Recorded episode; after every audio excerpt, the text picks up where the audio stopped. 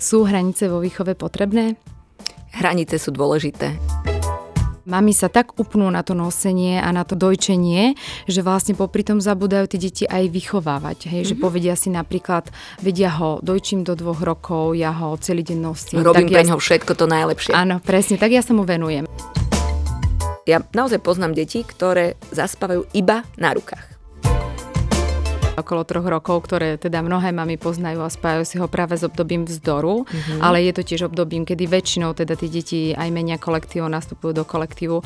Čo je dôležité pre určenie si nejakých hraníc a výchovu práve v tomto období? Rodičia e, prichádzajú s nejakou výchovnou víziou do toho, že e, niečo som si zažil ja a niekedy, dajme tomu, som mal prísnu direktívnu výchovu, mal som tvrdého otca alebo opačne, niečo tam bolo a ja teraz si poviem, že ja to takto robiť nebudem ja budem iný rodič.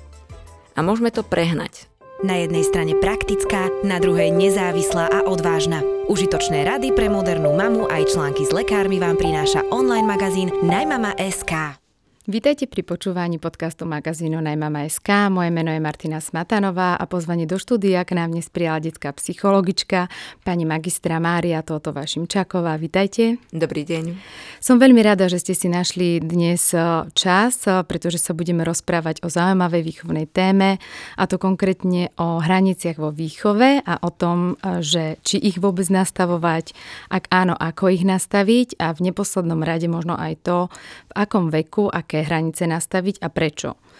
Z môjho pohľadu ide o dôležitú tému, v ktorej sa my ako rodičia vieme veľmi ľahko strátiť, o to viac v dnešnej dobe, kedy sa do popredia dostáva vzťahová alebo teda rešpektujúca výchova. Tá sa zároveň odlišuje a zároveň tak trošku rozdieluje tie generácie, ktoré fandia skôr tej prísnejšej autoritatívnej výchove.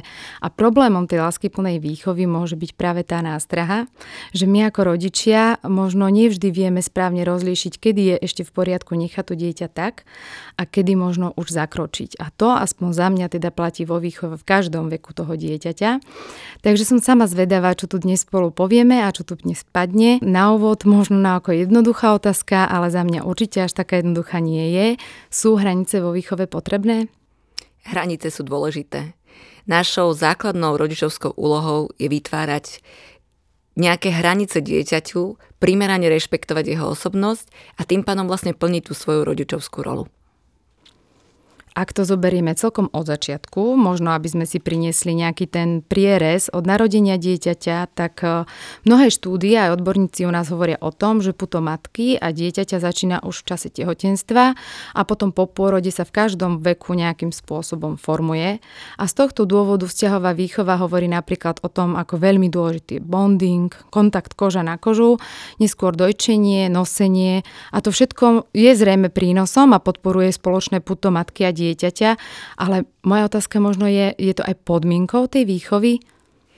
Keď sa pozrieme na malé dieťa, tak samozrejme ten vzťah medzi matkou a dieťaťom je naozaj to pripútanie, ktoré dieťa potrebuje, aby malo pocit istoty a bezpečia.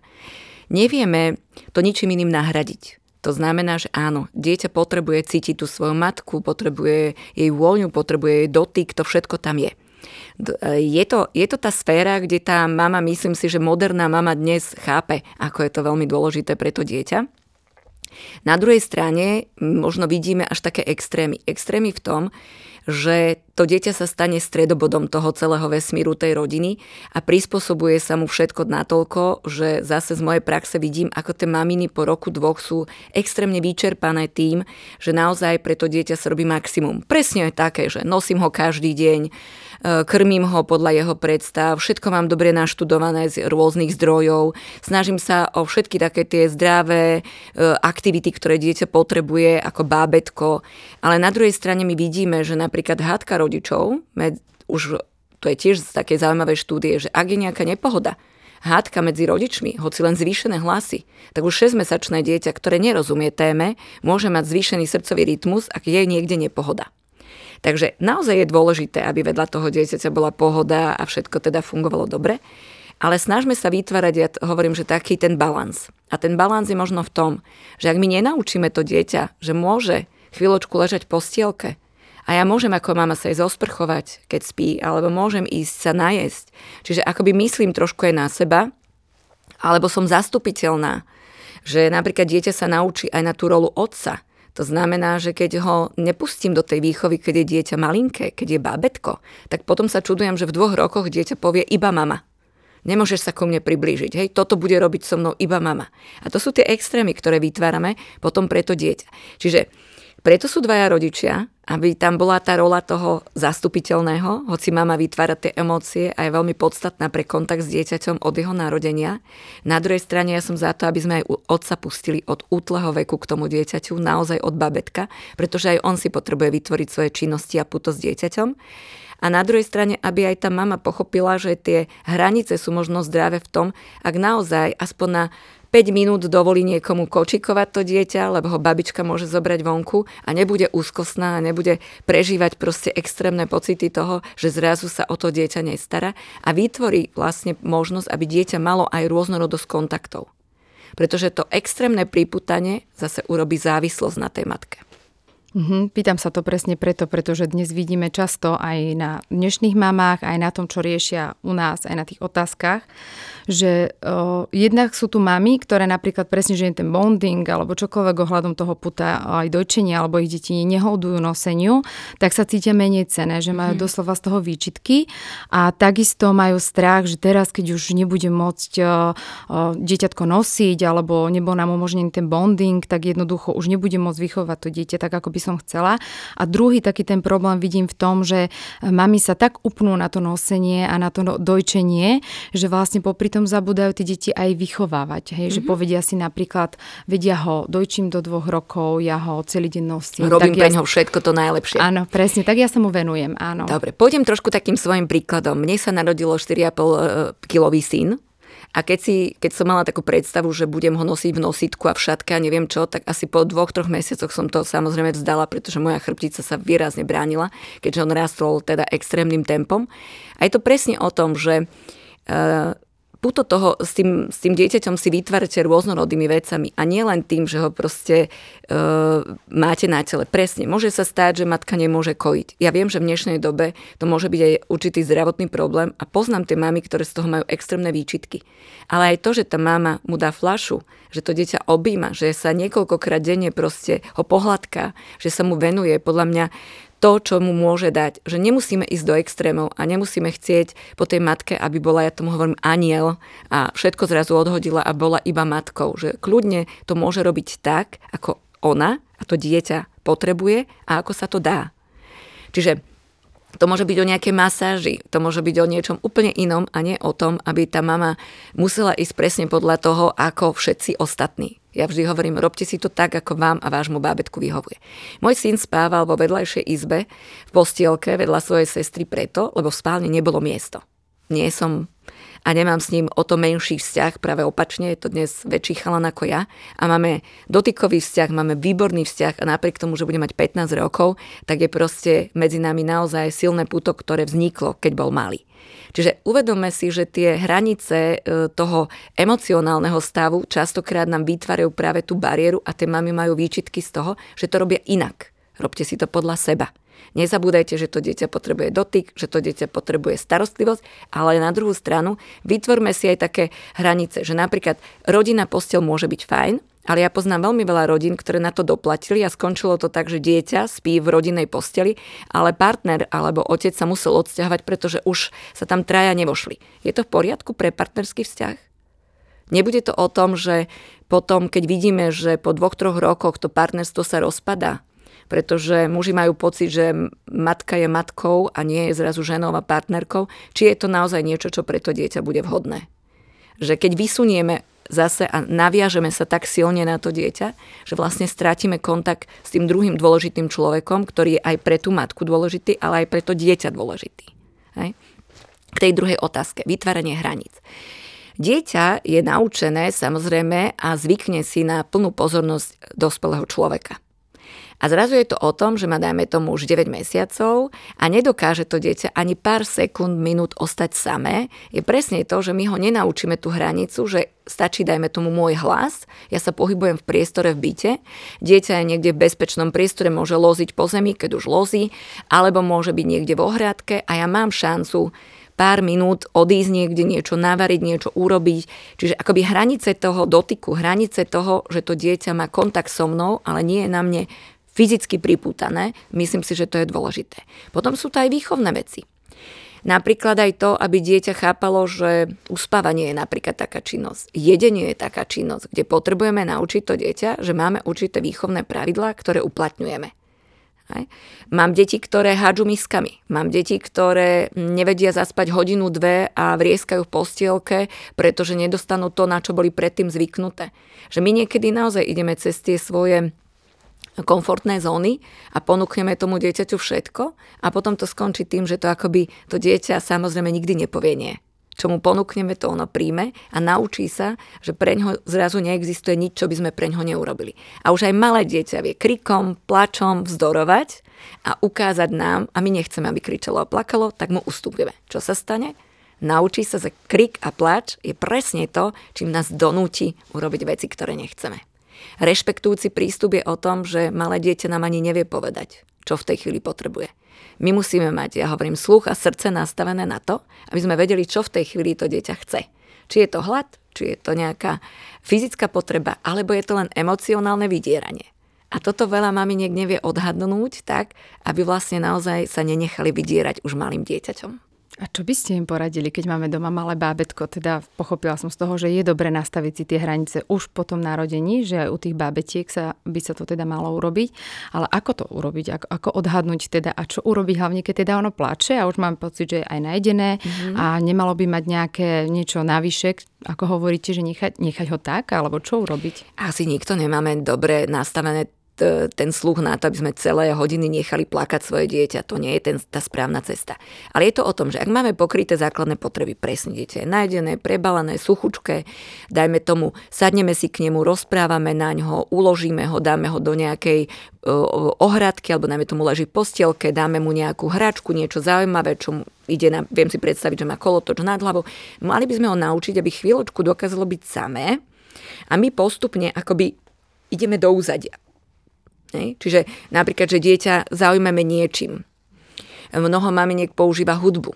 Hej? Že napríklad hudba je výborná vec, že niečo tam je. E, naučiť dieťa, že e, zvuk je napríklad okolo neho a že ten zvuk je dostatočným kontaktom medzi ním a tým svetom okolo a ja môžem odísť. Hej? E, reagovať na to, ak dieťa napríklad má už pár mesiacov a e, vidíme, že mm, hovorím, že je tam taký ten, ja tomu hovorím, že vzdorový plač, hej? že čo ja viem, dvíha ruky a za každú cenu chce, aby sme ho zdvihli. A teraz čo urobím? Hej, urobím to na základe jeho požiadavky, alebo nie. Ja hovorím, že aj zobrať, možno chvíľočku po, po utíšiť, hej, čiže nenechať ho revať, plakať. Na druhej strane nájsť niečo, prečo ho znova akoby môžem položiť hej, a povedať mu, tu máš hráčku, niečo mu dať.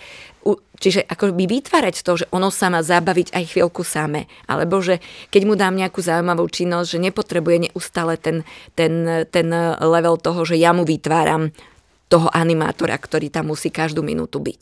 Hej?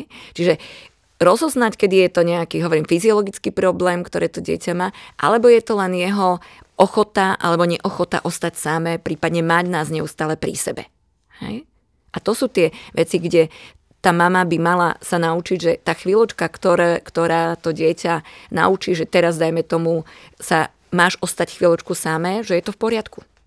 Hej, že to nie je, že by sme mu ubližovali. Rovnako nejaké rituály a činnosti, ktoré s dieťaťom máme, Napríklad mami chcú naučiť, že sa spí v postielke.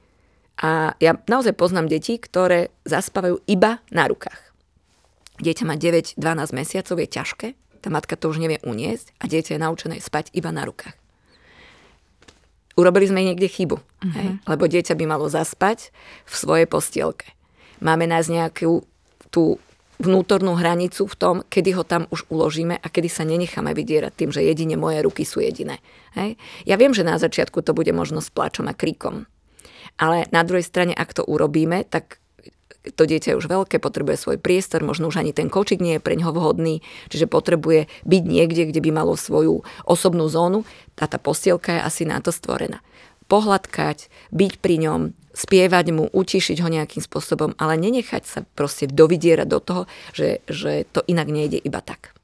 Čiže na čo by sme mali dbať v rámci výchovy, povedzme, do tých, od bábetka do tých dvoch, troch rokov? Určite, že e, to dieťa by nemalo byť len o tom, že sa starám v zmysle jeho fyziologických potrieb najesť, spať, ale že tam vytváram naozaj primeranú hru. Máme veľmi veľa nápadov, rôznorodých knížiek, lebo ja hovorím, že nie sme sme amatéri rodičia. Nemáme na to školy a tým pádom mnohokrát si musíme niečo naštudovať. Čiže pozrite si napríklad o tom, že keď dieťa má pol roka, čím by sa mohlo zaoberať, že má niečo chytať do ruky, že sa má naučiť nejaký úchop, že keď je ročné, čo asi, aké stimulujúce veci, hráčky, čo mu môžeme ponúknuť. Čiže vždy by to malo byť o tom, že napríklad ho učíme už ako malé, aby sa vedelo zabaviť sáme, aby vedelo nejakú hru. My sme spolu účasťou toho. Ale pre mňa sú aj tie dôležité veci, ktoré sa týkajú jedla, spánku tam sú tie hranice, ktoré potrebujeme pre malé dieťa vytvárať. A samozrejme, naša primeraná prítomnosť, ktorú mu dávame. A možno aj také, že dať pozor na to, aby to sme mali zastupiteľnú rolu. Aby sme nevytvárali to, že, že keď raz za čas je tam ten druhý e, rodič, to znamená otec, alebo príde niekto iný, kto sa o to dieťa stará, aby to dieťa bolo schopné akoby pomaličky sa od tej mami E, odputávať hlavne v tom veku dvoch až troch rokov, kde v troch rokoch nastane nejaká tá výrazná zmena napríklad kolektívu a mnoho dnešných detí už okolo 2,5 roka vstupuje do kolektívu, aby sme mu nespôsobili závažný problém tým, že to urobíme zo dňa na deň. Mhm, čiže toto všetko by sme mali stihnúť ešte pred tým obdobím troch rokov, keď buď teda nastúpi do kolektívu, alebo prirodzene dieťa príde aj do novej etapy aj toho vývoja, mm-hmm. lebo tam už je to iné. Takže pri jedení nastavovať hranice asi, hej? Spánok. Že spánok a potom ešte... Hra, hej, činnosti, ktoré vlastne s tým dieťaťom robíme. A naučiť ho, že nie len mama, ale napríklad aj niekto druhý. Tá aby... zastupiteľnosť mm-hmm. je tam dôležitá. Myslím si, že pre mamu, ale aj pre to dieťa. A keď dieťa stále plače, aj keď odíde tá mama ten otec je s ním, tak uh, asi to trénovať. Jasné, a urobiť to naozaj o tom, že napríklad mama sa pohybuje niekde v priestore bytu, ale má ho na starosti ten otec. A to dieťa samozrejme, že sa obzerá po tej najbližšej osobe, ale ak ten otec dokáže s tým dieťaťom sa zahrať, dokáže mu venovať čas, tak postupne sa dieťa naučí, že ho neskôr vie ten otec aj nakrmiť, vie ho potom aj samozrejme večer napríklad uložiť do postele, Hej? Že by sa naozaj tie role mali striedať, pretože ak to mama zrazu chce náhodiť napríklad v tých troch, dvoch, troch rokoch, tak to dieťa nie je zvyknuté a naozaj, že si vypýta, toto robím len s mamou. Hej? A nemalo by to tak byť. Tá zastupiteľnosť je tam naozaj to podstatné potom sa dieťa prirodzene dostane do toho vývoja okolo troch rokov, ktoré teda mnohé mami poznajú a spájajú si ho práve s obdobím vzdoru, mm-hmm. ale je to tiež obdobím, kedy väčšinou teda tí deti aj menia kolektívu, nastupujú do kolektívu. Čo je dôležité pre určenie si nejakých hraníc a výchovu práve v tomto období? Tak obdobie vzdoru je naozaj pekné e, pre matky náročné. Je to obdobie, kedy si vždy poviem, že je to osobnosti dieťaťa Vtedy to dieťa pochopí, že ja mám nejakú silu, ja mám nejakú osobnosť a môžem sa presadiť. Je to pre jeho vývin veľmi podstatné obdobie, ale pre nás ako rodičov ťažké. Dieťa vie kričať, plakať, vybíjať si, hodiť sa o zem. Ja hovorím, čím viac obecenstva, tým vám urobí väčšiu hambu. Aj, čiže v obchode, pred babičkou. Čiže naozaj tie deti už nás majú prečítaných a vedia, že vtedy ešte viac to nezvládneme a ustúpime, pretože sa nenecháme tým okolím tlačiť do toho a plus to vytvára naozaj taký dojem, ako by sme my ako rodičia nezvládali svoju rolu. Nie, obdobie vzdoru je podstatné, aby sme dieťa nechali tú osobnosť si rozvíjať. Na druhej strane stanovme si medze, ktoré mu nedovolíme. Ak niečo povieme ako rodič, povieme mu, dajme tomu, niečo nesmieš, alebo niečo ti nedám, alebo to znamená tými pokynmi, kedy hovoríme nie a dieťa na nie zareaguje, tak začne vzdorovať. A my musíme, ja hovorím, že máme niekoľko ciest, môžeme to urobiť tak, že mu nebudeme hovoriť tvrdé nie, že mu povieme nejaké možnosti, čo by mohlo, ale nebudeme mu hovoriť, že toto nemôže. Pretože častokrát tá reakcia toho dieťaťa je vlastne E, reakciou na to tvrdé nie, ktoré sme mu postavili. Na druhej strane, ja hovorím, že my ho niekedy aj nabádame na tie nevhodnosti. Nestrkaj nič do zasúky. Čo vám to malé dieťa povie? No, úžasný nápad, ktorý si mi vtedy teraz dala. Alebo neskáč na sedačke. To je presne to, že ok, neskáč na sedačke znamená, že super nápad, hej. Keď chceme, tak chápme potreby dieťaťa. Povedala by som, keď chceš skákať, OK, rešpektujúci prístup hovorí, výborne, ty chceš skákať, ja to chápem, ale pod názem tam je to lepšie. Neupozorním ho na to, čo nemá robiť, ale dám mu šancu, aby robilo to, čo chce, ale niekde inde. sú činnosti, kde samozrejme to nejde a keď ja poviem, že uh, ne, musí mi dať ruku, pretože prechádzame cez cestu a to dieťa to neurobi a je naozaj v nebezpečnej situácii, tak ten rodič má okamžite zareagovať, pretože bezpečnosť dieťaťa je prioritou. Ale to ja hovorím, že to je taká tá prevencia pred tým, aby tie deti nerobili tie škandály a aby naozaj akoby nedostávali sa do situácie, kedy použijú proti nám ten vzdor. Na druhej strane, keď už dieťa je v tom štádiu, kričím, plačem, zdorujem a ja som vydal nejaký jasný názor, že toto ti nedovolím, nemali by sme už ustúpiť. Mnoho rodičov povie, že to nedokáže. Že mm-hmm. po tom kriku, plači a škandále už povie, je mi to jedno, máš to mať. Lenže to je to, kde dieťa naučíme, že naša hranica sa posunula a my sme ustúpili tomu kriku a plaču. Čiže môžeme sa pripraviť na to, že to nastane znova, lebo dieťa veľmi rýchlo pochopí, že toto je tá cesta. Dieťa hodené na zemi a kričí a plače a či je správne ho prekročiť, či je správne ho dvihnúť a povedať, že napriek tomu ja ti nevyhoviem, lebo to, čo chceš, nie je pre mňa dobré alebo pre teba nie je dobré a nechcem to urobiť? Asi áno ale nastaviť si to tak, aby ten rodič chápal, že moje slova sú podstatou toho celého a keď ja vydám nejaký zákaz, alebo urobím nejaký príkaz, alebo nie som schopný tomu dieťaťu v niečom vyhovieť, tak jedine dôslednosť ma chráni. Už to musím dodržať.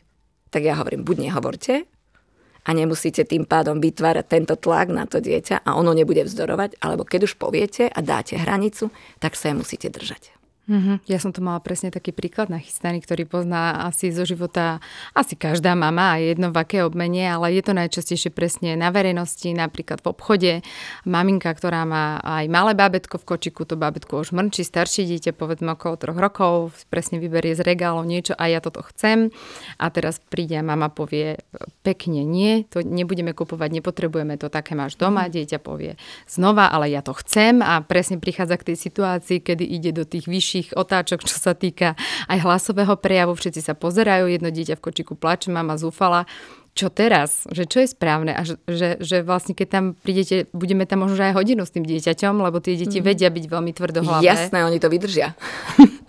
že ako teda reagovať v takejto situácii, že či to na ten jedenkrát nejako vzdať a potom to doma dovysvetľovať, alebo ešte priamo tam v tom obchode niečo urobiť. Výnimky nie sú úplne dobré, pretože ak urobíme výnimku, niekedy máme pocit, že nič sa nestane, ale deti majú, na jednej strane si mnohé veci možno ako mali nepamätajú, ale majú obrú pamäť. To znamená, že oni si zapamätajú, že tým kríkom som niečo dosiahol. Dobre, poďme úplne konkrétne k takej situácii. Viem si predstaviť a aj ten stres tej mamy, ktorú v tej chvíli prežíva, aj to, že je to na verejnosti a ten jej pocit, že ja ako mama zlyhávam, lebo nie som schopná túto situáciu obstať. Čiže až ma z toho naozaj mrazí v chrbte. Mám dve deti, poznám to.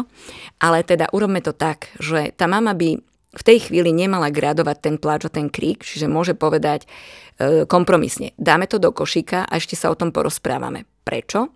Lebo v tej chvíli to dieťa nie je ochotné a schopné brať žiadny argument. Keď si predstavíme, že ono sa dostáva do tej emócie, tú emóciu spustilo, hej, kričí, plače a mnoho tých detí, ktoré nám vedia už o tom porozprávať, tak aj povedia, že ja už neviem prestať kričať a plakať. Ja už nechápem, viete, že oni nepočúvajú už tie naše argumenty. Tá mama môže byť milá, zlatá, nemusí sa rozčuliť, môže mu to vysvetľovať, ale dieťa už nepríjma.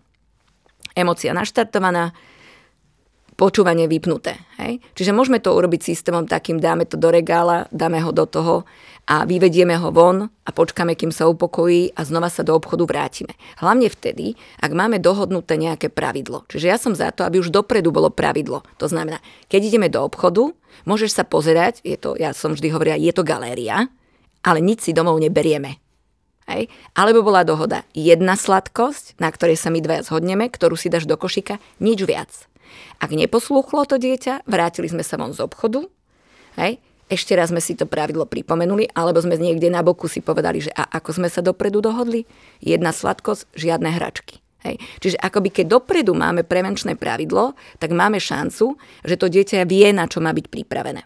Druhá línia, keď už naozaj kričí, plače, tak tam už nemáme šancu vysvetľovať. Ja by som práve ostala v tichu, maximálne teda naozaj urobila niečo také, že túto položíme a ešte sa o tom porozprávame. Keď sa dieťa upokojí, že pôjdeme ďalej, dáme mu nejaký rohlík do ruky, lebo základné potreby znamená piť a jesť a hneď je dieťa lepšie. Aj lepšie sa nám komunikuje s dieťaťom, ktoré je najedené a nejaké fyziologické potreby a ja dokonca hovorím, že miesto musíme zmeniť. Pri tom regáli tam, kde vznikol ten problém, už nič neporiešime poďme trošku ďalej, ponakupujme a na konci pri pokladni sa ešte raz o tom porozprávame systémom, že toto nie.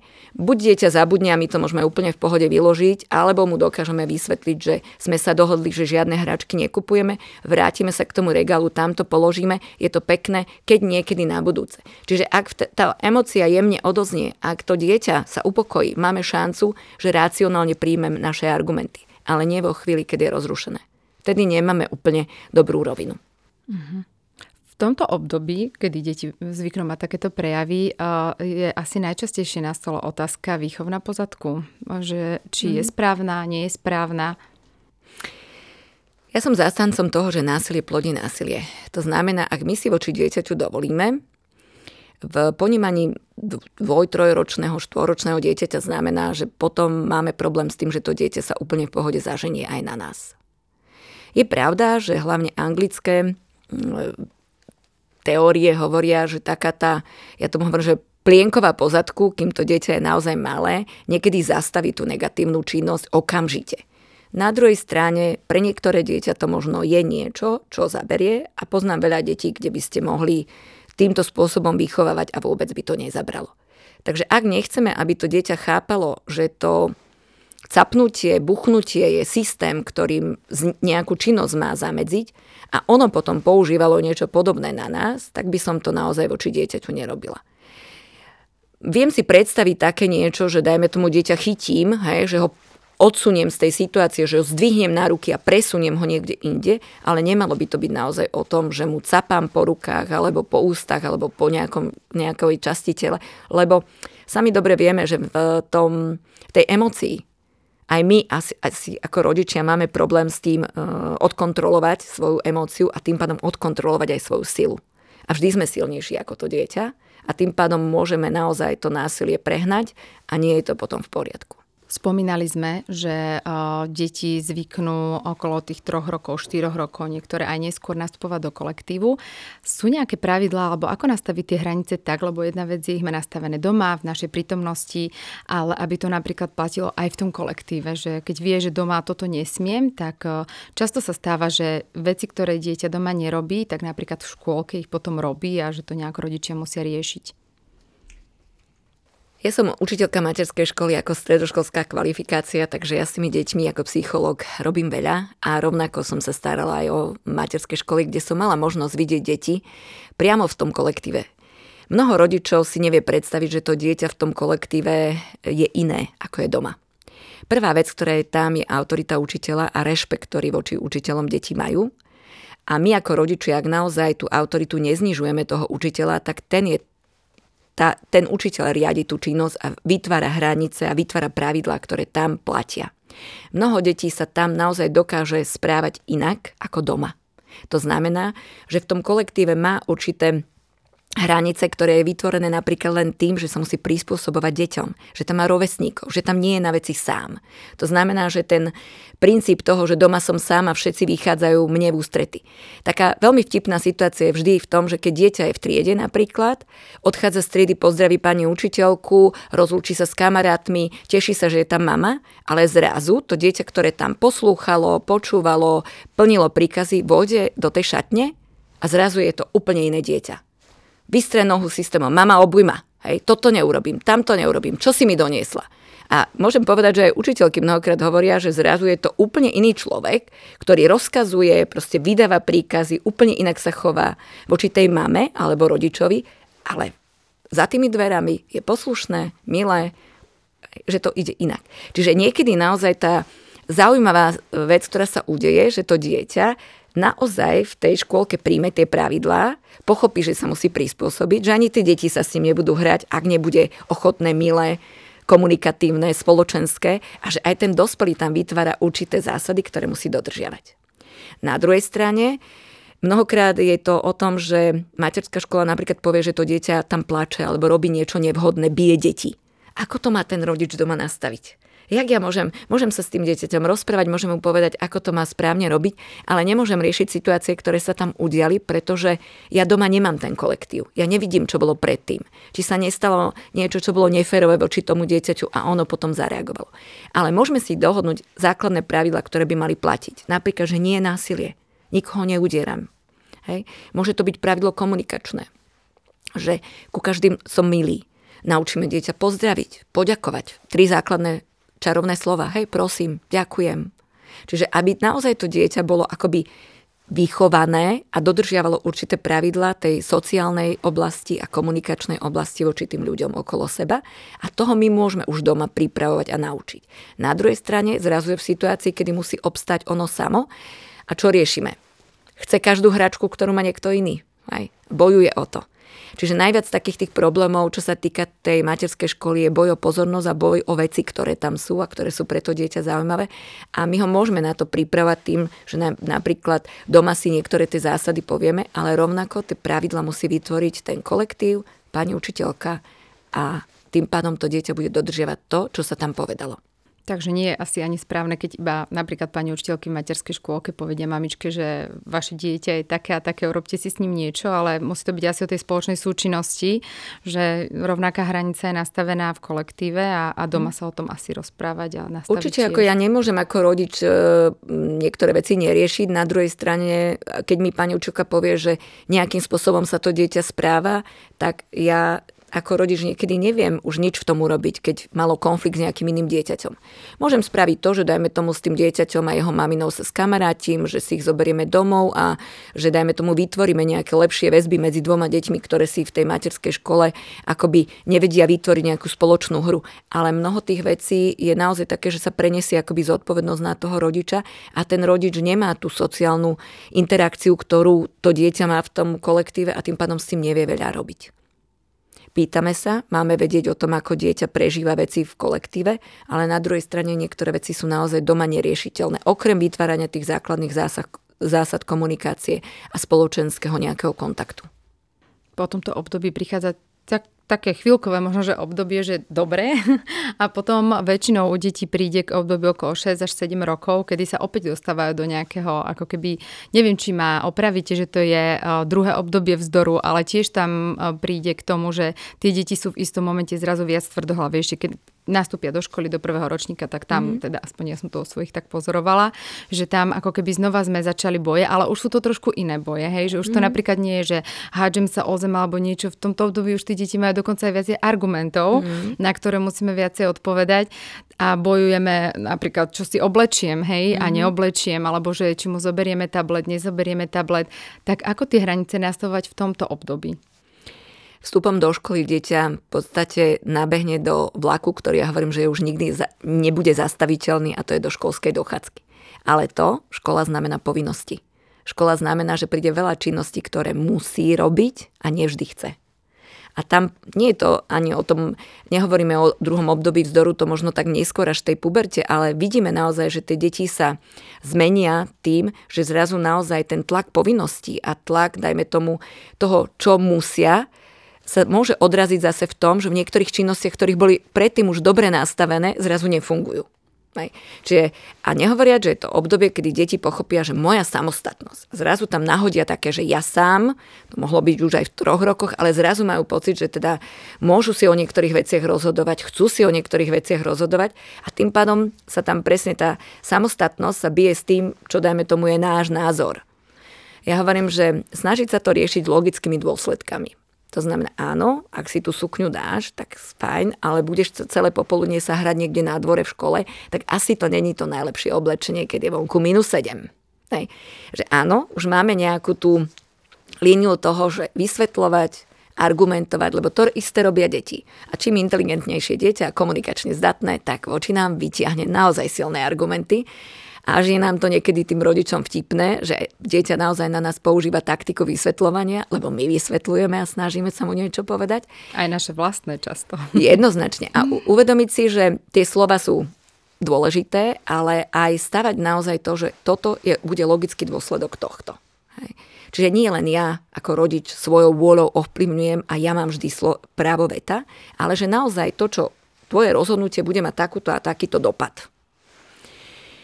Pomôcť vlastne tým deťom aj v zmysle takom, že tá škola vytvára tlak na ten výkon. Častokrát to dieťa prvýkrát má neúspechy, alebo opačne, má úspechy a musí si zvykať na to, že niektoré veci mu idú výborne a stavia si tam základy aj svojho zdravého sebavedomia, toho, že ono si začína ceniť niektoré veci na sebe, ale že aj my ako okolie oceňujeme niektoré veci, začína sa oveľa viac porovnávať s ostatnými deťmi, čo predtým neexistovalo. A v tomto môže byť veľmi veľa vecí, ktoré to dieťa zvláda ťažko. Čiže ja napríklad hovorím, že naučiť ho už v predškolskom období, že budú existovať nejaké pravidla toho, čo sa bude robiť. 10 minút nejakej práce podľa priameho zadania, ktoré niekto dá. Môže to byť ja, môže to byť panu, pani učiteľka. Že zrazu tými povinnosťami, ktoré tam prichádzajú, nejaký taký systém vytvoriť tej, toho, toho E, to, to, ten, tej práce, tej, toho učenia tých vecí, aby sa dieťa v tomto nestrácalo. Nemá zmysel, aby 20 minút dieťa vrieskalo kvôli tomu, že ono domáce úlohy robiť nebude, lebo sú hnusné, strašné a my sme potom v nepohode. Čiže už sú tam úplne také iné akoby obdob, veci, ktoré musíme nastaviť do hraníc. Hej? Čo od neho chceme. Samozrejme je tam technológia. Máme dig- digitálne deti a kedysi, keď sme pracovali v projekte a začínali sme s tým, ako deti chrániť pred rôznymi rizikami technológií, tak sme uvažovali o deťoch, že 10 rokov vyššie. Dnes už naozaj robíme programy pre predškolákov. Čiže uvedome si, že naše deti vidia, že sme technologickí, že máme stále v rukách svoje mobily, pracujeme na počítačoch, že sa to stalo kusom nášho života. A keď my to máme, prečo oni by to nemali mať? Čiže chápu, aj dostávajú technológie veľmi rýchlo do rúk a naučiť sa v takom správnej miere dávať dieťaťu technológie a vedieť, kedy mu ju mám zobrať. A že na jednej strane pre nich je to len zábava a relax a hra ale uvedome si, že napríklad 5-6 ročné dieťa nechápe rozdiel, prečo mu neťaháme autíčko z rúk alebo bábiku a berieme mu mobil. Hej, že tablet je zábava. A vy mi teraz hovoríte, že mi to limitujete alebo že mi to beriete. A tiež tam musí byť jasná hranica jednak bezpečného prístupu, iba detský internet alebo vôbec žiadny presné aktivity, ktoré dieťa robí, ale jednak aj času, ktorý na to môže tráviť, aby sa už v tomto veku nestalo závislé. Napríklad, že jedlo jedine s tabletom čo je bežný problém.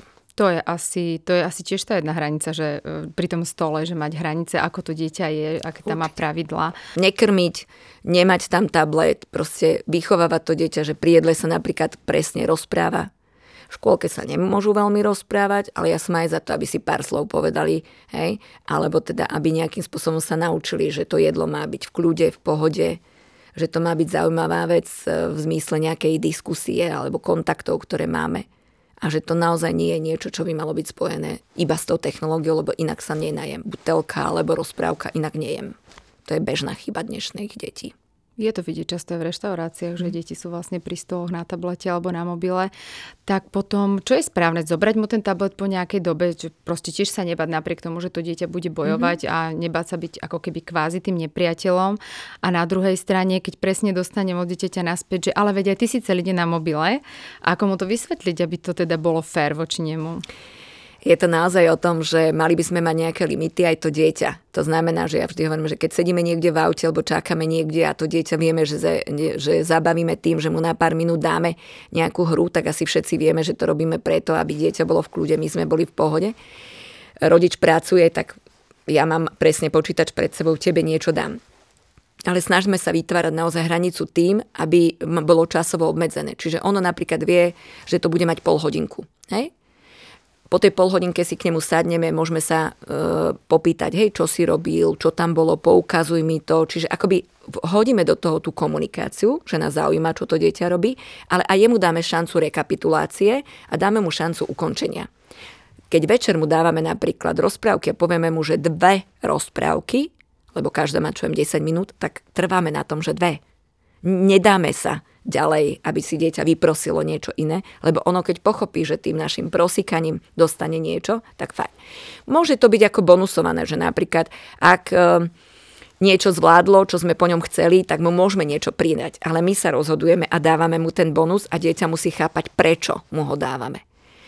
Áno, my sme príkladom tým detí. A presne tak ako so, so všetkým, ak e, to dieťa vidí, tak by malo chápať, že ale ja sa nehrám. Ja napríklad pracujem na tom počítači Písala som niekoľko kníh, keď deti boli malé a dávala som si také obrovské slúchatka, aby z kilometra bolo vidno, že ma nemajú vyrušovať, že píšem a že pracujem. A naozaj sa mi podarilo, že keď som otvárala počítač, tak moja trojročná, štvoročná dcera kričala, mama, nepracuj. A to bolo to, že super, ona vidí, že ja sa nehrám, ona vidí, že to nie je pre mňa zábava, že je to moja práca. Čiže aby rodičia jasne naznačovali, že teraz táto pracuje na počítači, alebo keď telefonujete, aby vás dieťa nevyrušovalo, tak ho naučíme, že telefón na uchu znamená, že sa musím na to sústrediť, keď po mne niečo chceš, ako mi máš dať vedieť, že ma potrebuješ. A že ja keď telefonujem, mnohí rodičia dnes robia z domu, alebo mám nejaké teda pracovné povinnosti, že to dieťa nemá každých 5 minút prichádzať a odchádzať a vlastne akoby rušiť ten môj pracovný kontext. Hej? Čiže nastaviť si tam hranice a pravidla, ako to budeme robiť. Myslím si, že dosť častou chybou nás ako rodičov je možno, že aj to v nastavovaní tých hraníc a to v akomkoľvek veku, že sa vyhrážame tým deťom. Zoberem ti to a, a nedám ti to a potom samozrejme na to zabudneme a dáme mu to. To je asi niečo, čo by sme nemali robiť. Vyhrážky vo východe nemajú čo robiť, určite. Je to práve tá cena, keď, ktorú my dáme dieťaťu v tom, že my niečo povieme a nestojíme si za vlastnými slovami. Ja tvrdím, že ak sa dieťa naučí, že výhražky sú pláne a nikdy nebudú dodržané, alebo sa budeme vyhrážať, že keď príde otec, tak to s tebou porieši, tak urobíme pre z toho otca niekoho, kto má plniť nejakú výchovnú zlú rolu a my budeme za tých dobrých, asi tak by to nemalo byť. A určite by to nemalo byť v zmysle toho, tej výhražky. Je iné, keď dávame logické dôsledky. Ak teraz toto chytíš, je to horúce, popališ sa. To nie je výhražka. To je logický dôsledok. Ak teraz dostaneš túto sladkosť, už do večera žiadna iná nebude. Hej? Je logický dôsledok. A nie, že ja už ti nič nedám. Lebo naozaj, že to vyhražanie to dieťa e, vníma, ale na druhej strane, keď vie, že sa nič nestane, tak počase to prestane mať ten výchovný efekt, ktorý si my myslíme, že máme. Je napríklad aj režim dôležitý aj pre tie staršie deti, pretože tie mladšie deti tam si na tom tak viac dávame záležať, ale z toho, čo ste tu rozprávali, mám pocit, že aj pre tie deti v tom školskom veku je nejaký ten režim a tie pravidlá, že na nejakú hodinu napríklad sa už vypínajú technika, tablety, mm-hmm. v takú a takú hodinu sa ide spať a rodičia niekedy tak majú už pocit, že keď majú veľké dieťa, že nemusia na tých pravidlách tak veľmi akože trvať, že či ten režim je dôležitý aj pre tie staršie deti a neopomínať ho. Väčšina detí funguje dobre vtedy, ak má režim, ktorému rozumie. Aj keď sú malé, ale aj keď sú staršie. Určite, že nejaké, ja tomu hovorím, rodinné rituály, napríklad spoločná večera každý deň, je dôležitá, ale aj to, že to dieťa vie, že niektoré veci sú nastavené nejakým spôsobom. Spánok, jedlo, je pravda, že keď máte dve, tri deti v rodine a teraz každý má iné krúžky, že ten rodič zrazu má naozaj ťaž... Ja hovorím, že mama pri dvoch, troch deťoch a bežnej domácnosti je logista malej firmy. Hej, aby všetko fungovalo, aby všetko bolo tam, kde má byť. Kalendár, ktorý musíte mať a náplňať potreby všetkých, nie je jednoduché. Takže tí rodičia majú čo robiť, aby všetko toto pokryli. Na druhej strane, ak máme nejaký, nejaký prístup k tomu, že e, snažíme sa, aby tie deti naozaj mali presne, vedeli, dnes je to tak, máš takýto krúžok dnes je, toto je tvoj deň, e, s týmto ti pomáham, tamto pre teba urobím, že aby naozaj to dieťa vedelo, čo všetko ho v rámci toho jeho života, jeho dňa čaká. Potom je to týždenný režim, potom je to veci, ktorým hovoríme dopredu, pripravujeme ich na mnohé veci, ktoré musia absolvovať. Čiže áno, ja som za to, aby sme veci robili tak, aby my ako rodičia, ale aj deti sme fungovali v nejako, nejakej, ja tomu hovorím, že slučke a všetci fungujeme dobre, ak vieme, čo nás čaká. Ak plánujeme, ak na druhej strane dodržiavame veci, ktoré hovoríme a tým pádom máme ten pocit istoty a bezpečia. A to je pre tie deti naozaj práve ten režim. Myslím si, čo by sme asi teda nemali zabúdať, či už ide o malých detí, nám to ide tak nejako prirodzene, mm-hmm. ale pri tých starších niekedy ešte zabúdame aj, že stále to dieťa potrebuje prejaviť lásku. Možno, že o to viacej, že sa dostávame ku tomu kritickému obdobiu puberty mm-hmm. a niekedy v tej dnešnej dobe práve ako ste to vymenovali, že čo všetko ten rodič musí, niekedy zabudne, že tomu dieťaťu možno, že neprejavil v nejaký deň tú lásku, že, že možno na to nezabúdať. Virginia Satyrová, ktorá sa naozaj venuje práve tej, tým rodinným ťažkostiam, hovorí, že každý potrebuje niekoľko objatí denne. A že to objatie má byť fyzické, ale aj napríklad slovné. Potom mám veľmi rada autora, ktorý napísal 5 jazykov lásky Čepmena, ktorý zase hovorí, že nielen prvá línia, ten fyzický dotyk, denne potrebuje to dieťa s nami byť v úzkom kontakte. Nielen to malé bábetko, ale aj ten 14-15 ročný chalan, alebo to 10 ročné dievča. Čiže objať, keď prichádza rodič domov, to je to naj, najbežnejšie, že to dieťa vás vníma zrazu, že naozaj ste tam. Čiže mali by to byť milé slova, slova uistenia, že ťa mám rád, napriek tomu, že minútu predtým sme sa hádali, alebo, alebo si tu kričal na mňa, alebo neviem čo nebolo, že dať tomu dieťaťu aj po hádke, aj po nepríjemných veciach. Deti vnímajú, že vtedy je to v poriadku, keď ho objímeme a povieme mu, že ho máme radi. Že tam patrí naozaj ten dotyk, ale že tam patria aj skutky, služby, ktoré pre nich robíme. Že tam patrí to, že, pre, že keď máme nejaký problém a že niečo nefunguje, že naozaj to dieťa musí byť uistené o tom, že dostáva tú našu lásku a že ju nikdy nestratí. Nech by sa stalo čokoľvek. Pre niektoré deti je to iba ten dotyk, pre mnohé deti je to aj to slovo a sú deti, ktoré naozaj v rámci svojej praxe psychológa vidím, že nemajú istotu, že keď nefungujú 100%, či ten rodič ich má naozaj rád. A toto je tá strata toho bezpečia. A toho, že to dieťa nie je si isté, že naozaj je tým najdôležitejším človekom pre toho rodiča. A to platí ako pre mamu aj pre otca. Často, Určite, pre oboch. Často ma práve zaujalo, že ste povedali, že asi nie je dobré uh, mať rozdelené úlohy dobrého a zlého policajta, že by tí mm-hmm. rodičia mali držať za jeden povraz a, a k tým deťom teda pristupovať. A napriek tomu sa to nie vždy darí, že ten otec je možno, že prirodzene nejaký prísnejší. Ako to možno, že aj doma tak nastaviť? Väčšinou to je tým umom aj tej mamy, keď to chytí správne do tých mm. rúk, aby naozaj to dieťa, hlavne keď už je staršie, lebo aspoň teda moja skúsenosť je taká, že od istého veku už si aj veľa pamätajú mm-hmm. a tým pádom to v nich zostane už na celý život. Hej, že kým do tých 7 rokov pozabúdajú a je len taký ten pocit v nich nejaký, potom už si pamätajú, čo povie, ako pomôcť aj akože, myslím, v partnerstve aby sme držali spolu a, a čo si možno, že s mužom povedať za zatvorenými dverami a čo si povedať teda a ako sa správať pre tými deťmi. Začneme si tak, že dnes je to možno práve opačne, ako sme boli zvyknutí.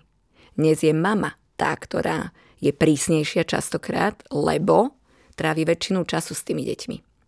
Že tie mladé rodiny mnohokrát fungujú tak, že, že Tie mamy pracujú samozrejme, ale na druhej strane je to o tom, že tú logistiku má predsa len viac na starosti tá mama a ten otec je ten, ktorý je zárobkovo činný a ktorý, dajme tomu, prichádza večer o 7 a tie deti už majú za sebou celé popoludnie s tým druhým rodičom.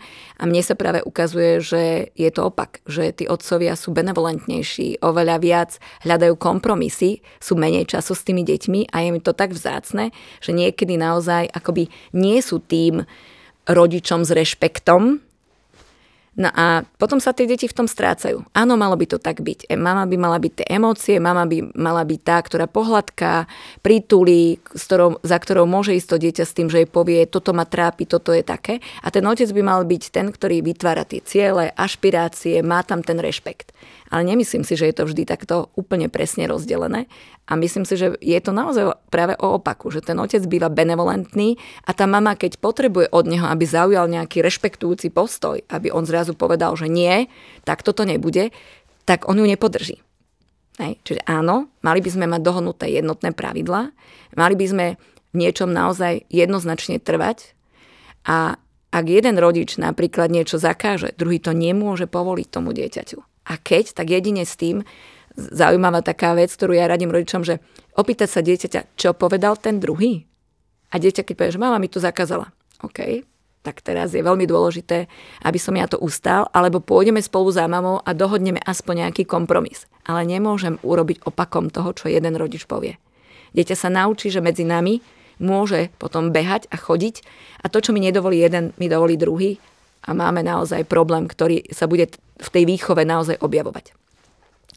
Rodičia e, prichádzajú s nejakou výchovnou víziou do toho, že niečo som si zažil ja a niekedy, dajme tomu, som mal prísnu direktívnu výchovu, mal som tvrdého otca alebo opačne, niečo tam bolo a ja teraz si poviem, že ja to takto robiť nebudem. Ja budem iný rodič. A môžeme to prehnať, že to zrazu z tej prísnej výchovy, na ktorú sme boli zvyknutí, urobíme extrémne liberálnou, bezpravidlovou, bezhraničnou. Máme pocit, že však to nejak bude fungovať, aj keď necháme dieťa, že nemá hranice.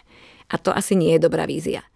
Mne sa stáva, že teraz mnoho partnerstiev rodičov rodičia sa rozchádzajú nie preto, že majú partnerský problém, ale že majú inú víziu na to, ako vychovávať svoje deti.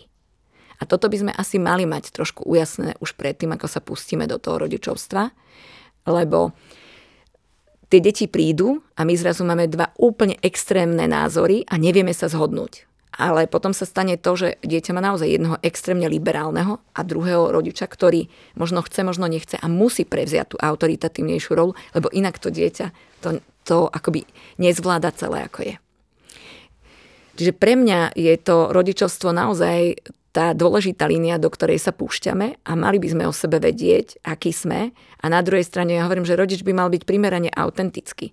Že na jednej strane, ak nie ste veľmi E, autoritatívny človek, tak do také role sa ťažko postavíte, lebo vám nesedí. Ale naučme sa, že je to, hovorím, o dvoch rodičoch, ktorí by mali zladiť nejak tie svoje línie a voči tým deťom vystupovať akoby jednotne. Lebo to je to najpodstatnejšie, aby sme tam mali. Ak máme pocit, že sme to možno že v nejakom bode výchovy pokazili alebo sme niečo robili zlé, Máme sa bať a nehádzať, e, alebo respektíve nemáme sa bať a nehádzať tú flintu do žita a pokúsiť sa nastaviť tie hranice opäť, alebo už sa dostaneme do istého bodu, kedy to nevieme napraviť? Ja si myslím, že všetko vieme napraviť. Chyby robíme všetci. Na rodičovstvo naozaj neexistujú školy, to znamená, že to robíme s najlepším vedomím a svedomím, ako si myslíme, že je to fajn. A áno, niekedy prídeme na to, že asi to niekde zlyháva, alebo že to nie je úplne dobré.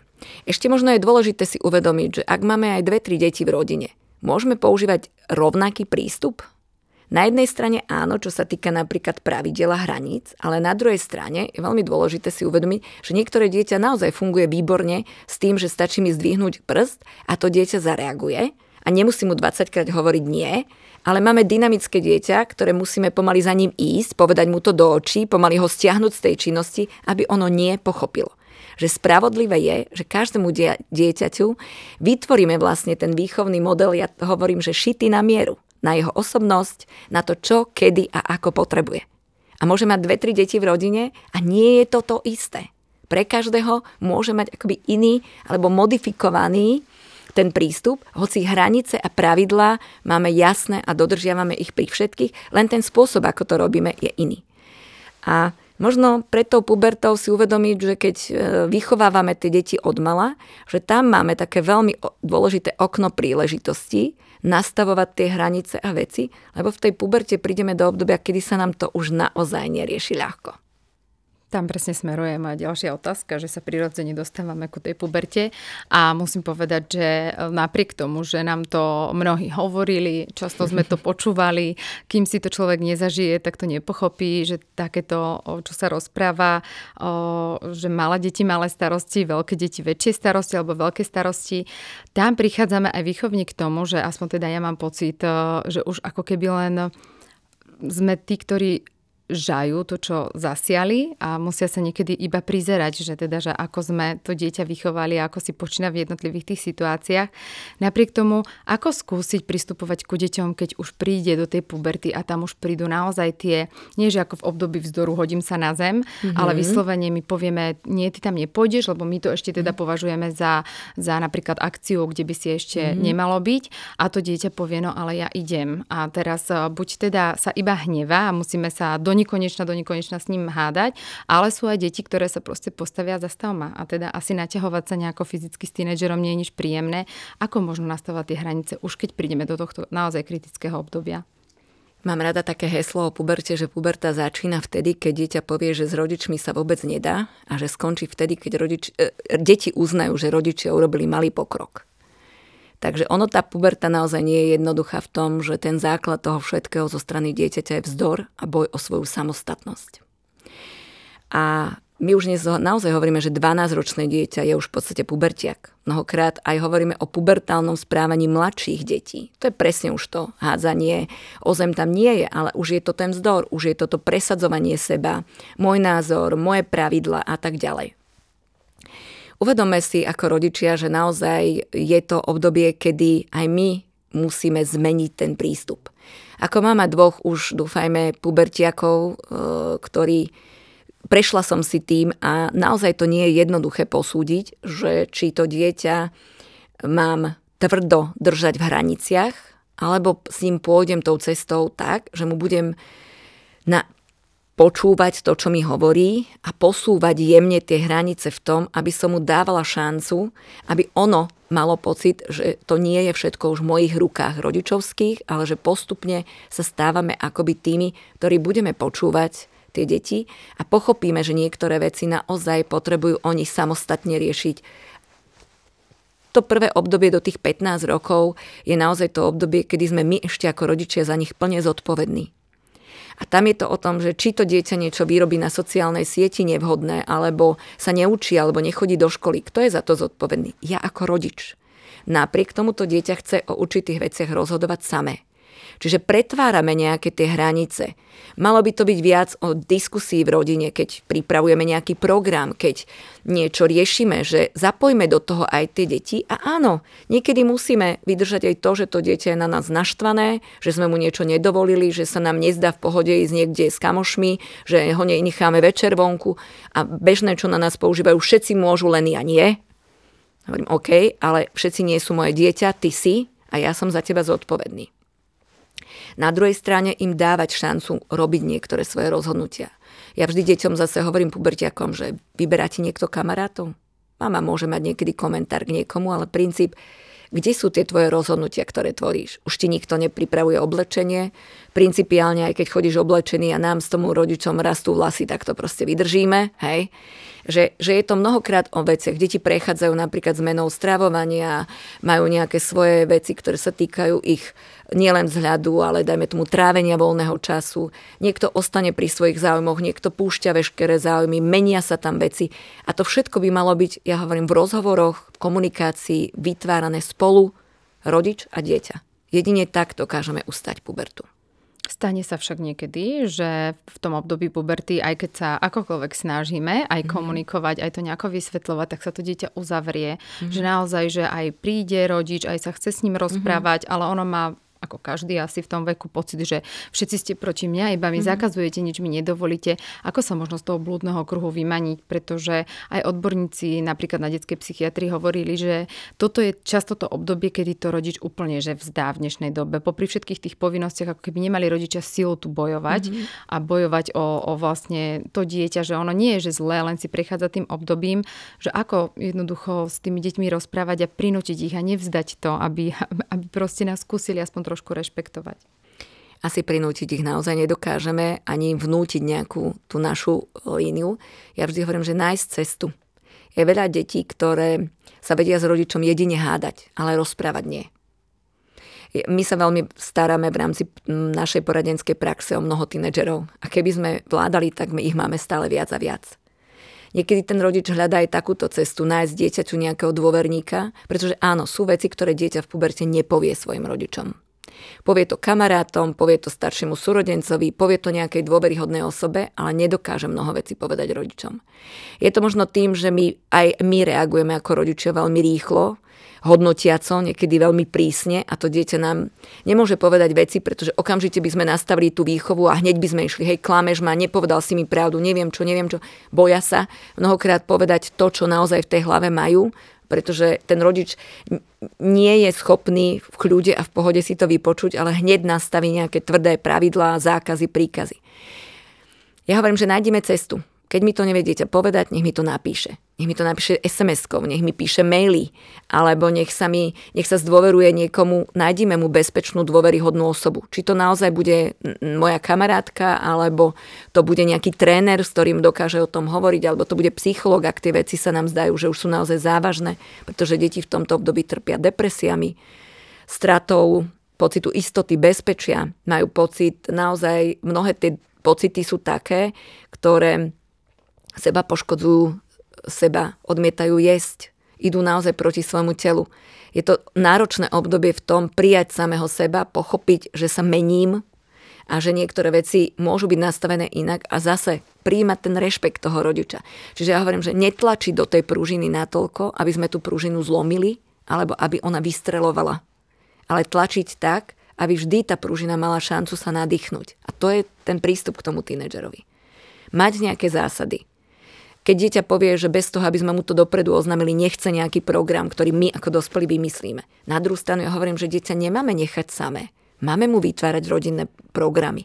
Máme ho do všetkého zaradiť. Do tých 15 rokov naplno a od 15 do 18 sa baviť s tými deťmi. Či je ochotné, či je schopné s nami ísť, do akej miery by to zvládlo, čo by sme mohli my. Ten, ten, ten, ten rodinný život by nemal zastať a mal by byť pre to dieťa. A nehovoriať, že to dieťa sa už aj kriticky strá, správa k nám. Nemôžeme klamať, nemôžeme nedodržať veci, pretože to všetko už to dieťa naozaj vidí a v tej hádke to vo väčšine aj veľmi presne pomenuje. Je pravda, že keď, eh, keď vlastne zvolíme takú tú prísnu výchovu a na tom iba trváme, že skôr docielime toho, že dieťa začne klamať? Áno, aj klamať, aj na, sa nám začne vyhýbať, aj mm-hmm. nám mhm. nebude hovoriť veci. Aj, tak, aj keď je to dieťa najlepšie, ako sa dá, a my sme ho perfektne vychovali. Aj takto dieťa proste raz za čas urobí chybu alebo zlíha. A ja teda uplatňujem zásadu, že radšej mi to povedz, vydrž to, že ja sa možno ako rodič nahnevám, ale vždy budem stať na tvojej strane. To znamená, že sa budem snažiť pomôcť, napraviť to, hej? Čiže aby to dieťa malo túto istotu, že ten rodič to možno nepríjme najlepšie, ale vždy bude na tej jeho strane. Čiže potom nevyťahovať tie kritické poznámky, ja som to hovorila a stále zlíhavaš. Tie všeobecné pravidla si hrozný, strašný a neviem čo, ale povedať, v čom ti môžem pomôcť. Dve techniky. Technika otvorených dverí. Vždy to dieťa má mať otvorené dvere k tomu rodičovi a vedieť, že ten rodič bude na jeho strane. A toto je tá istota. Nech by bolo čokoľvek, som tvoj rodič, pomôžem. Ako budem vedieť a môcť. Čiže nejaké rýchle ak sa povie, že rýchlo ti odpoviem, rýchlo sa nahnevám, asi nie je správne. Že niekde som čítala, že vlastne v puberte je rodič ten, ktorý by mal zachovať chladnú hlavu, že je to síce veľká skúška, nejde to, ale, ale môže byť toto kľúčom k tomu, že tie hranice sú tak trošku ináč otočené, že proste... Chladnú hlavu a dýchať. Ja dýchať. hovorím, že je to mhm. napríklad o tom, že niektoré veci, keď vám dieťa zverí alebo povie, či už polopravdu alebo celú pravdu, tak ja vždy hovorím, že neriešte to hneď, neriešte to rýchlo výhľou predýchajte, vydýchajte, povedzte, viem sa k tomu vrátiť. Rovnako deti mi avizujú, že najhoršie je, keď ten rodič 10 krát príde s tým istým a furt to chce riešiť a stále do toho dieťaťa dobiedza. Ja hovorím, nie, povedzte mu, že ty príď vtedy, keď budeš chcieť o tom hovoriť a keď to budeš chcieť so mnou riešiť. Nechať to na vôli toho dieťaťa, kedy to dokáže. Kedy má tú silu. Opakované veci. Strašne často my tlačíme, tlačíme, tlačíme. Chod sa učiť, choď robiť úlohy. To dieťa to vie, že to má robiť čím viac my tlačíme, tým viac ono urobí čo? Nepôjde to robiť, lebo sa postaví do vzdoru voči tým našim pokynom. Snažme sa to robiť tak, že mu len pri, že moja pripomienka, škola. Však ty vieš. A zase, môžem ti s niečím ja pomôcť? Ak nie, je to v tvojej režii. Našou úlohou je tá kontrola. Našou úlohou je to, rodičovskou to pripomenúť, ale nezatlačiť na to dieťa tak, že to dieťa si povie, no tak tým viac, že na, do mňa tlačíš, tak ja to robiť nebudem. Čo sa častokrát v tej puberte stáva. Sú nejaké vôbec vhodné tresty, akože aj v tom období, nielen puberty, ale celkovo, že, že neviem si predstaviť, že pre pubertiaka aký je vhodný trest a, ak, a či vôbec je vhodný. Ja mám zásadu, že tresty nie sú motivačné. Tresty môžu možno len upozorniť, že na niečo som zlyhal, ale na druhej strane pomôže to? Však ja viem, že som niečo ne, nezvládol, alebo že som zlyhal, alebo že som niečo nedodržal. Ale to, že mi dá niekto nejaký trest, a častokrát tie tresty sú úplne nenaviazané na to, čo sa stalo. Hej? Čiže napríklad, že dieťa e, nedodržalo čas hrania hier a celé hodiny, hodiny hralo, tak ja mu zoberiem technológiu. Tak si poviem, OK, to má pre neho nejaký význam. Alebo mu poviem, že zajtra mu to nedám, alebo vypnem wi alebo niečo. Tak si poviem, že to je logický dôsledok toho, že včera si to mal veľa. Hej? Ale niekedy tie tresty nemajú nič spoločné s tým činom, čo sa stal. A druhá línia je, že ja ako rodič nerada vymýšľam tresty. Ja hovorím, že ma to hrozne nutí byť e, nejakým rodičom, že, ktorý, ktorý má vymyslieť niečo, čo trestá to dieťa. Akým spôsobom? Ako potrestáte pubertiaka, ktorý je väčší od vás, vyšší od vás? Nem, podľa mňa násilie jednoznačne nemá cenu, pretože tam už sa vám môže stať, že skôr to dieťa naozaj rovnakým spôsobom zareaguje na vás. A vykrikovať, dávať tam prívlastky, hádať sa s tým dieťaťom je tiež vlastne nevhodná reakcia na, na tie veci. Takže skôr skúsme ísť na to systémom, ako to, čo sa stalo, môžeš napraviť. Nielen tým, že povieš prepáč, ale tým dajme tomu, že musíš uskutočniť nejakú činnosť alebo nejaký skutok. Ak máš problémy v škole, tak sa dohodneme, že každý deň hodinu sa budeš učiť a aby ja som mala ako rodič istotu, tak si tam k tebe sadnem. Je to trest alebo odmena toho dieťaťa? Je to logický dôsledok toho, že si sa neučil, že zrazu to ja dostanem pod kontrolu a budeš sa učiť so mnou. A keď je dieťa natoľko tvrdohlavé, že ja si tam sadnem, ono povie, dobre, tak budeš sedieť, ale ja sa aj tak učiť nebudem. Tam už potom ten rodič naozaj zlyhal úplne, pretože to dieťa akoby nechápe ani to, že prečo by to mal robiť. Hej?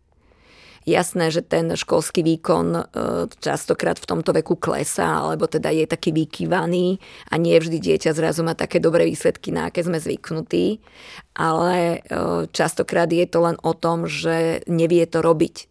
My hovoríme a vidíme to, že deti sa nevedia učiť, nevedia ten systém na začiatku, ktorý sme my možno držali v rukách, keď boli menší, zrazu ten systém ich zahltí a oni nedokážu tie veci robiť. Takže keď s prievodcom napríklad toho učenia je rodič. Ak to nepôjde s rodičom, tak kľudne poviem nezávislá osoba, ktorá sa s tým dieťaťom bude učiť, ak nám na to natoľko záleží, že chceme, aby ten výkon malo, ale akože vzdať to a nechať to dieťa, čo mnohokrát rodičia urobia, že to nechám 3 mesiace na teba, znamená, že to dieťa za tie 3 mesiace bude mať medzery v učení, ale aj zlyha svojimi výsledkami tak, že už to nedokáže možno aj rok zmeniť. Čiže nechať to tak, nevšímať si to, sa z našej rodičovskej strany nedá samostatnou kapitolou, aj ste to spomínali, je možno, že krik vo výchove. Práve možno, že e, ma napadlo práve v období puberty, kedy možno, že rodičia viacej sa dokážu takto prejaviť, ale, ale sú aj rôzne články a štúdio o tom, že prečo by sme na deti nemali kričať. Aký máte názor na krik vo výchove alebo celkovo krik rodičov vôbec? Asi každý máme nejaký svoj temperament a z toho vychádza to, nakoľko dokážeme ostať v mnohých tých situáciách kľudný, pohodový a mať svoje emócie pod kontrolou. Nikto nie sme zo železa a verím, že mnoho detí vie vyburcovať rodičovské emócie extrémne. Keď sa dá, tak e, ten rodič by mal tú situáciu naozaj zvládať skôr pokojným hlasom. Ja napríklad hovorím, že aby ste sa nerozkričali, choďte do šepkania. Čiže znížte tú intenzitu, lebo potom do toho rozkričať sa je veľký krok, ktorý urobíte. Alebo je to o tom, ak ten jeden rodič už cíti, že či je toto malé trojročné dieťa alebo pubertiak a ja už vnímam, že tie moje emócie sú naozaj také, že budem jačať, tak ja hovorím, prestriedajte sa. Úplne v pohode povedzte, skončil som s tebou, v tejto chvíli to neviem riešiť, čiže buď to ukončíme, alebo sa prestriedame, dáme toho druhého rodiča, nastrieme mu situáciu, toto a toto sa stalo, tak toto je, prosím ťa, skús to riešiť ďalej ty. Aby sme sa naozaj k tým deťom nesprávali nevhodne, a deti spätne hovoria, že nepoznám dieťa, ktoré by dobre zvládalo krik svojho rodiča. Takže asi to nie je to, čo nám pomôže. Niekto povie, že keď, kým nezakričím a kým to neurobím hlasno, tak dieťa nereaguje. Ja tvrdím, že to nie je dobre. To znamená, že áno, malé deti sa vedia dostať do takej bubliny svojho vlastného priestoru a času, že nás nevnímajú. Ale potom my zle vydávame tie príkazy, lebo to dieťa nezareagovalo prvýkrát, druhýkrát kvôli tomu, že si to nevšimlo a nie preto, že by nás ignorovalo. Takže ak správne vydáme pokyn, ak s malým dieťaťom presne povieme, chcem, aby si išiel urobiť toto, pozerá sa na mňa, vníma ma, urobím spätnú väzbu, čo som ti povedal, mám si zumiť zuby, tak ma asi vníma a niektoré dieťa ešte aj treba posunúť tým smerom, aby naozaj v tej chvíli robilo a nebudem musieť kričať a nebudem sa musieť rozčulovať. Môžem robiť zmenu typu prvýkrát ti to poviem, druhýkrát ti to poviem, tretíkrát ti to idem povedať a už na tom trvám a nemusím zase 20 krát opakovať a tým pádom aj kričať. Čiže ak správne my plníme tie veci voči deťom a zadávame tie veci, ktoré chceme, Dnešná teória aj hovorí, že nemáme hovoriť 20 pokynov naraz. Dieťa potrebuje mať jasno, že niečo chceme, ale nemá to byť zahlcovanie tým, že urob toto, toto, toto, toto, pretože potom naozaj to dieťa sa v tom úplne stratí. A my máme pocit, že sme všetko povedali správne a to dieťa nefunguje dobre. Je to vždy tak? Asi aj na našej strane musíme urobiť zmeny, aby to dieťa fungovalo dobre a tým pádom my nemusíme zvýšiť hlas a kričať. Čiže nie krik sú tie hranice, ale stanoviť si tie hranice práve preto, aby sme nemuseli kričať. Správne pravidla toho, ako s tým dieťaťom jednáme, ako s ním komunikujeme a vnímanie toho, že my niekedy nesprávne vyšleme a tým prádom nie je prijaté. Čo vidíte vy ako odborníčka z praxe, v čom my rodičia možno najviac zlyhávame vo všetkých tých obdobiach? tak veľmi veľa tém sme práve prebrali, ktorých zlyhávame. Ale ten základný rodičovský prístup pre mňa je nastaviť si a povedať si, uvedomiť si, kto je moje dieťa. Lebo ja hovorím, že osobnosť dieťaťa si nevyberáme z katalógu. Ono nejaké je. Máme veľmi veľa tvrdohlavých detí kde môžete vyrobiť, čo chcete a to dieťa naozaj nepopustí. Že uvedomiť si, kto je moje dieťa, na druhej strane vytvoriť si nejakú svoju rodičovskú víziu. Chcem, aby moje dieťa bolo slušné, chcem, aby dodržiavalo určité pravidla, ale nemusí to byť robot alebo automat, ktorý všetko urobí, čo mu niekto povie. Môže mať vlastný názor? Ako s ním budem komunikovať? Čo sú pre mňa tie, tie veci, ktoré sú pre mňa dôležité? Hej? Ako mu to mám odkomunikovať primerane veku, primerane jeho pochopeniu. Čiže mať svoju výchovnú víziu, vnímať dieťa, kto je moje dieťa, akým spôsobom ono bude veci riešiť v rámci svojej osobnosti, svojho temperamentu. No a potom je tam veľa vecí, nedať sa zlákať nejakým tlakom, lebo mi okolie povie, že moje dieťa je nevychované. Hej? A ja zrazu zmením nejakým extrémnym spôsobom to, ako sa k tomu dieťaťu správam a to mi môže narobiť oveľa viac problémov. Čiže mať taký ten, ja hovorím, že taký, takú zdravú rodičovskú intuíciu, na druhej strane niečo si naštudovať o tej výchove, keďže to nie je niečo, na čo máme školy, ale robíme to ako amatéri. A um, taká možno um, vízia je toho, že tak ako dieťa od malička rastie, a má nejaké tie svoje vývinové obdobia, má nejaké veci, ktoré by malo v tom období splňať, tak akoby riadiť sa trošičku naozaj aj tým, že čo to dieťa v ktorom veku potrebuje, lebo niekedy nás prekvapí to naše vlastné dieťa, že akoby ide dobré obdobie a pohodička a nič tam nevnímame vo výchove a potom príde obdobie, keď je to veľmi, veľmi náročné a zrazu to dieťa nefunguje dobre a my si nevieme poradiť. Mňa pritom ešte napadá taká tá otázka, ako sa aj vyrovnať s tým vplyvom okolia, že my si vlastne to dieťa môžeme viesť, to myslím, mm-hmm. že tu mhm. ešte dnes nepadlo a je to tiež v rámci tých hraníc, že my si to dieťa môžeme nejako viesť, môžeme sa pokúsiť, nehovoriť, že sa nám to vždy podarí aj nastaviť si tie hranice a potom jedného dňa ako rastie a ocitne sa v, v rôznych kolektívoch, tak zrazu sa stretne možno, že s niečím úplne iným. Je správne mu to zakazovať, možno, že mu nechať aspoň čiastočne tie veci? Tak samozrejme, keď dieťa vstupuje do kolektívu, tak zrazu obrovský vplyv vrstovníkov, ktorý extrémne narastie v puberte. Rodič už nemá slovo. Zrazu vrstovníci riadia mnohé procesy. Hej? Lebo oni môžu a ja chcem. Hej? Čiže je to náročné a vždy je tam mm, to okolie. A je jedno, že či je to babička, ktorá nebude dodržiavať náš pokyn, deti nejedia sladkosti, ale môže to byť pani učiteľka, ktorá nastaví nejaké pravidlá, a nám sa ne, nemusia až tak páčiť. Môže to byť naozaj rovesnícka skupina, ktorá to dieťa tiež ovplyvňuje určitými vecami a nemusia byť vždy v súlade s tým, čo my chceme. Áno, je to tak, že keď dieťa vstupuje do no, nových sociálnych prostredí, tak aj z tých sociálnych prostredí a rôznych tých ľudí, s ktorými v živote sa stretne, môže do, sa naučiť niečo a môže si vytvoriť veci, ktoré sú veľmi pozitívne, ale aj negatívne. Mám deti, ktoré sa stretli so šikanou a je to obrovský zásah napríklad vo vzťahu k budovaniu osobnosti toho dieťaťa. A tiež ten rodič musí na to zareagovať a nie vždy je to, nie je to príjemné nikdy. Hej. Ale častokrát tie reakcie, ktoré my do toho máme ako rodičia, niekedy tú situáciu dokonca ešte zhoršia, nie zlepšia. Čiže tie vplyvy zvonku môžu byť veľmi, veľmi pozitívne, ale aj veľmi negatívne. A my ako rodičia sa snažíme to potom nejak kompenzovať, alebo teda naozaj s tým nejak pracovať, aby sme čo najmenej akoby e, tomu dieťaťu ubližovali, ale niektoré hranice e, máme ťažké dodržať napríklad, s kým sa dieťa kamaráti. Môžeme mu do toho hovoriť, môžem mu, mu ja určiť nejaké správne osoby, ale možno ju z dieťa urobí to, že si tam nájde aj toho nevhodného, ktorý mu ukáže, že tá cesta je niekde inde. Je vhodné tých kamarátov možno, že komentovať. Niekedy majú rodičia tú tendenciu, čo to máš za kamarátov, mm. vyber si iných kamarátov. Sú mm. toto vhodné hlášky pre tie deti? Dnes veľmi veľa rodičov naozaj e, rieši tento sociálny rovesnický kontakt. Ale skôr opačne, že mne sa zdá, že je veľmi veľa detí dnes, ktoré si nevedia nájsť tú svoju príjemnú osobu.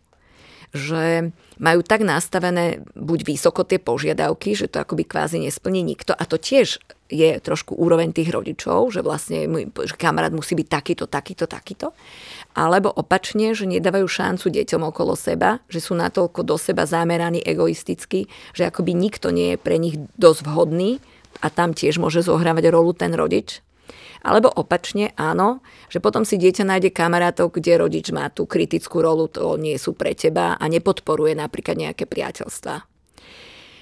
Um, asi taká zdravá miera. Môžeme povedať dieťaťu, že tento kamarát, ktorý ťa bije, ubližuje, alebo kamarátka, ktorá s tebou manipuluje, nie je určite tá dobrá ale na druhej strane je to naozaj o tom, že asi to dieťa niektorými situáciami potrebuje prejsť a my máme byť len tí, ktorí ho upozorníme a budeme ho sprievádzať, ale nemáme mu to zakazovať ani nejakým spôsobom do toho zasahovať natoľko aby sme to dieťa chránili v takej bubline a potom sa naozaj stane, že už je veľké, to dieťa pomaly dospelé a nevie e, tie svoje kontakty správne riešiť.